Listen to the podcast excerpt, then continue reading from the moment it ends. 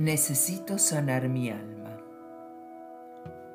Estoy en un presente de agradecimiento y amor, despertando mi mente y mi alma de un sopor de más de 60 años, durante los cuales hubo muchísimos momentos de felicidad y más de profundo sufrimiento, sintiéndome víctima. Años de mucho aprender y mucha soledad Supe asimilar lo bueno y lo malo. Algo hacía mucho ruido muy profundo en mi inconsciente. Afortunadamente sentí que la cosa iba por el camino que me marcaron y conscientemente elegí seguirlo, aunque con mucha rebeldía interior. Pero, ¿qué está bien o mal y para quién?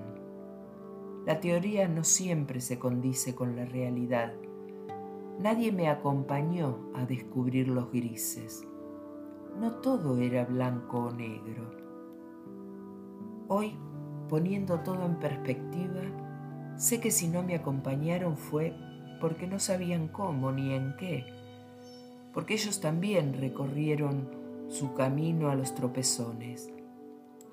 Y a pesar de todo, llegaron a buen puerto. Eran de pura buena madera.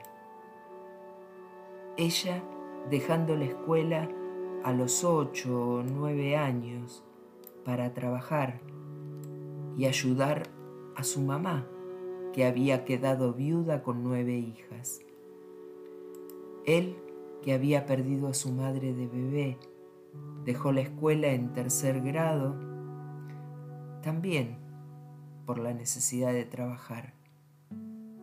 Siendo chico, una vez fue a la iglesia a buscar un vestido para quien lo crió y consideraba su mamá, aunque también lo dejó siendo aún muy joven. A pesar de sus no tan felices infancias, un día se encontraron y decidieron recorrer juntos su camino el que compartieron por más de 50 años. Camino que sembraron con su amor, trabajo y muchos sacrificios en su enorme esfuerzo por darnos lo mejor. Hoy que puedo verlo, contemplo su retrato con amor y agradecimiento. Y en este acto le pido perdón a Dios por mis rencores y actitudes para con ellos en el pasado y le doy gracias por haberme permitido manifestarles mi amor antes de sus respectivos viajes. Este es mi último acto de reflexión sobre esta parte de mi pasado. Lo ofrezco y lo suelto. Estoy en paz. Miriam Venecia